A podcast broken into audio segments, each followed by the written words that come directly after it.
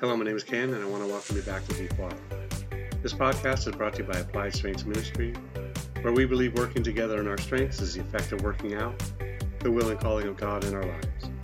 The title of this message is Divorce, a spiritual infraction occurring in the natural. This is a multi episode series in which this is episode 3 of 3. You will have to reference a previous message to maintain some perspective as to where this one is taking off from. So now we see the mystery that Paul was talking about, and that is that the until death do you apart marriage we enter into on earth is a type and a shadow of the eternal marriage we will be entering into with Jesus.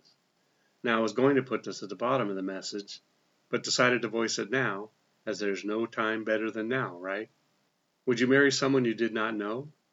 Surely someone would, as we have stupid TV shows showing this very thing. Now, what chance does a marriage have when taken in this manner, if when we spend a considerable time in preparation of a traditional marriage, marrying the right one, and it, being marriage, falls apart 50% of the time? We may be so stupid as to entertain ourselves with such foolishness, or think that it is cool to minimize such an institution, such as marriage. But God doesn't think like we do, now does He? Thank Him for Him being Him and not us. I'm going somewhere here. Nope, you must know the person before you enter into a lifetime commitment. Well, it's the same way with Jesus, as we see in the scripture below. You must be authentically born again. John 3 3 6. In the kingdom of God, you cannot marry that which you do not know, and he will not join himself to anyone who does not know him. It is an impossibility. Look at Revelations 19 7. Let us be glad and rejoice and give him glory. For the marriage of the Lamb has come, and his wife has made herself ready. You will not be making yourself ready for him if you are not born again. There won't be any dating in heaven. His wife is down here making herself ready. He left her a book to help her to do so. In a previous message, I discussed the importance of knowing God and how critical it is that we spend our time doing so. After salvation, it is our number one priority. It is in this journey that we get to know and prepare ourselves for the eternal marriage. It's not just about getting saved, it's about getting to know Him after you get saved. Matthew 22 114. And Jesus answered and spoke to them again by parables, and said, The kingdom of heaven is like a certain king who arranged the marriage for his son, and sent out his servants to call those who were invited to the wedding. They were not willing to come. Again he sent out other servants, saying, Tell those who are invited, See, I have prepared my dinner, my oxen and fatted cattle are killed, and all things are ready. Come to the wedding.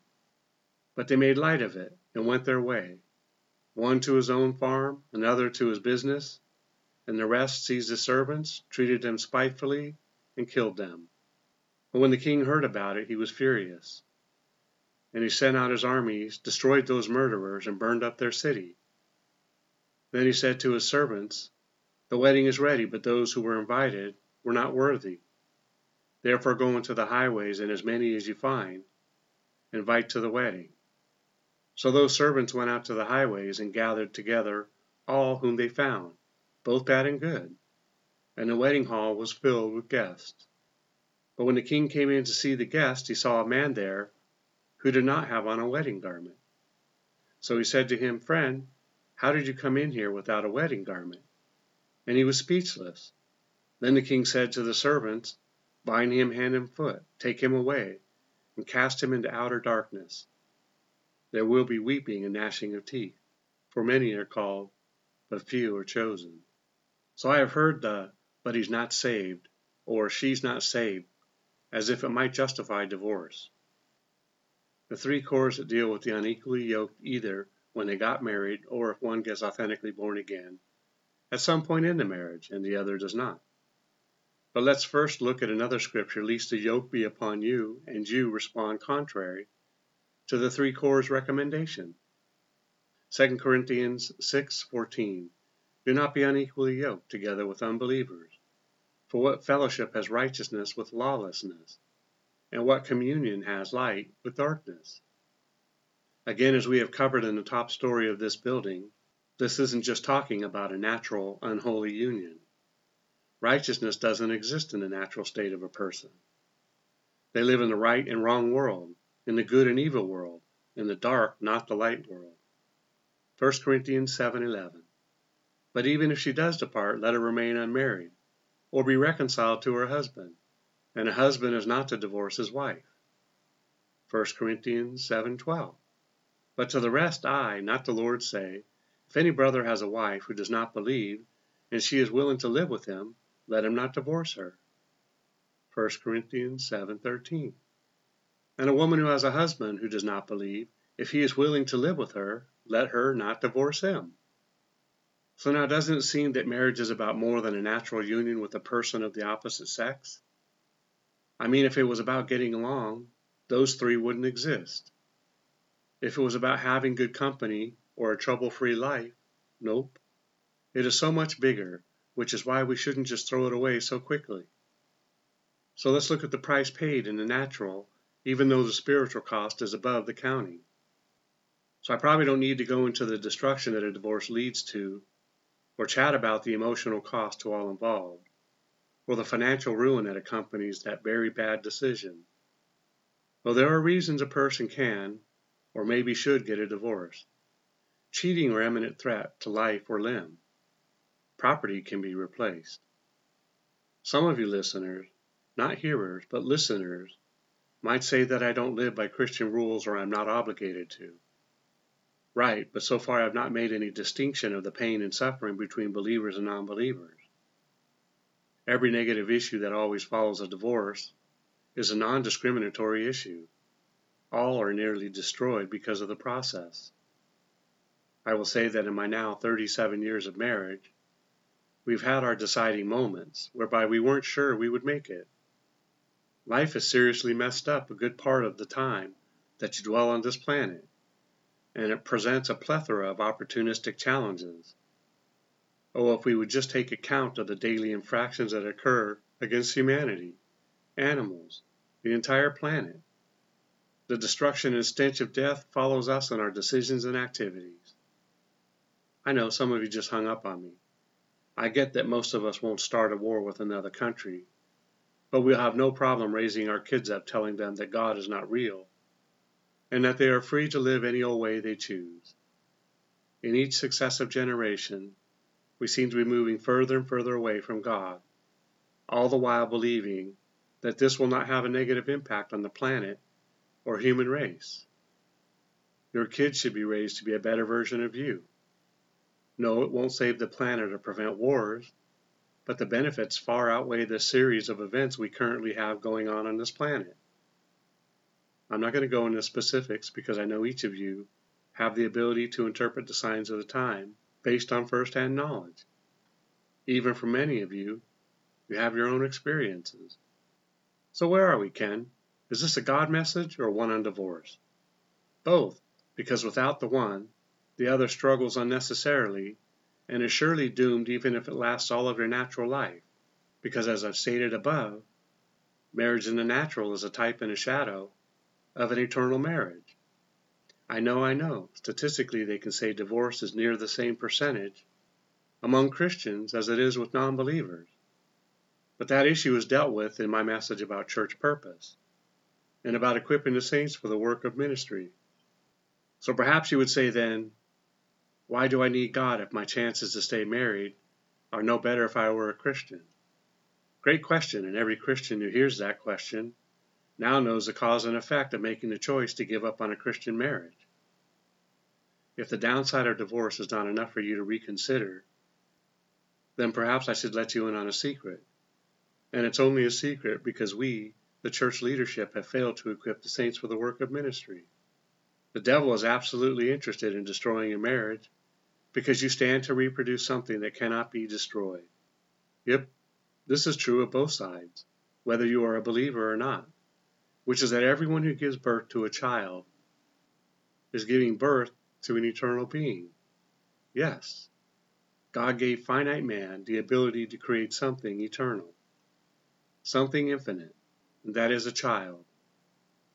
You see, we all live forever. Whether it is with God or in hell is your choice. The fact remains that one day you will shed your old body, and you yourself will live forever. We have been rescued from the worst fate that has fallen on creation, and that is eternal separation from God.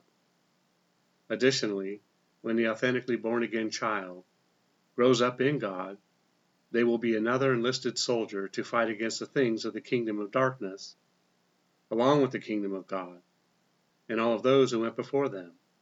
Yes, at a basic level, we are reproducing soldiers to eventually participate in a spiritual battle, all the while getting to know God.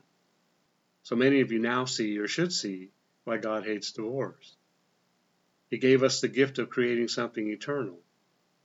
And when we destroy the marriage necessary to create the holy union with God's kingdom, He doesn't take it lightly. I'm aware that some of you are concerned that I will now obviously touch on a subject that stirs up heaven and hell, and that is abortion. Many pregnancies happen outside of wedlock, or in times where you feel that you are not ready to take on the responsibility of a relationship. In terms of the being ready to take on the responsibility, just stop having sex if you are not ready. You could also stop recreationally sleeping around, hiding behind the lie that it is essentially the single life. I have heard and read that another reason for giving your virginity away to a weekend dog that you do not know is to believe in the most stupendous thing ever stated from a person's face, that is that you are practicing for your future husband or wife. Could you imagine anything in the animal kingdom thinking so low, so ridiculously low? Now I was a single fool too. Oh, how I wish that God would have intervened on my so stupid decision to give my first time away to a nobody. When I say nobody, I mean that. That person had no investment in me, nor I with her. 1 Corinthians 6 16. We were less than dogs, for we know even many animals stay faithful to one partner. You should never let a fool persuade you into dogdom. It is a decision you will never forget. So, this thing of abortion is nothing more than a strategy devised by Satan to reduce the army of God before they get old enough to fight against his kingdom of darkness. Militarily, you can see that this is a brilliant strategy. We do the same thing when fighting against other nations. Well, not so much in America, but this is still the practice in many nations. Kill the women and children so that they cannot reproduce. You see, I think because the devil knows that we are a protected nation against our enemies by God, he devised another way to reduce the army. Take them before they're born. You see, that's what this is about. Divorce leads to broken families and can lead to all kinds of lustful practices. Suicide is another strategy Satan has to remove a soldier of God, and all kinds of other sins. Abortion does nothing more than kill the potential future soldiers of God. You see, the baby lives forever and will be with God. But God has a purpose for that baby. And so, as He is fighting against the devil and our faulty human nature. He intended us to raise up that soldier down here, not for us to send them back to him before they even get a chance to participate in his great and awesome plan. Stay married even if you are not saved. The pain of divorce affects the believer and non believer alike. But if you are an authentic Christian, then ask God to give you a revelation of this message and ask Him to impart its intended purposes for you deep within the marrow of your bones. Jeremiah 28 9. Well, that's it for today. Tis a bit longer and it's finished, but I wanted to divorce myself from this message so as to get to the next one. Bet you didn't think I could do that, did you? Remember, it's not what you find wrong or disagree with regarding these messages, but what you can take away from it. Together, we can do more to impact the kingdom than if we work alone. Let's flip the script and kill, steal, and destroy the works of the enemy, and create space for the light of lights to shine through in the people's lives. Plant a seed and click on the like and subscribe button. Let's build this ministry together. Thanks and see you next time in Deep Waters.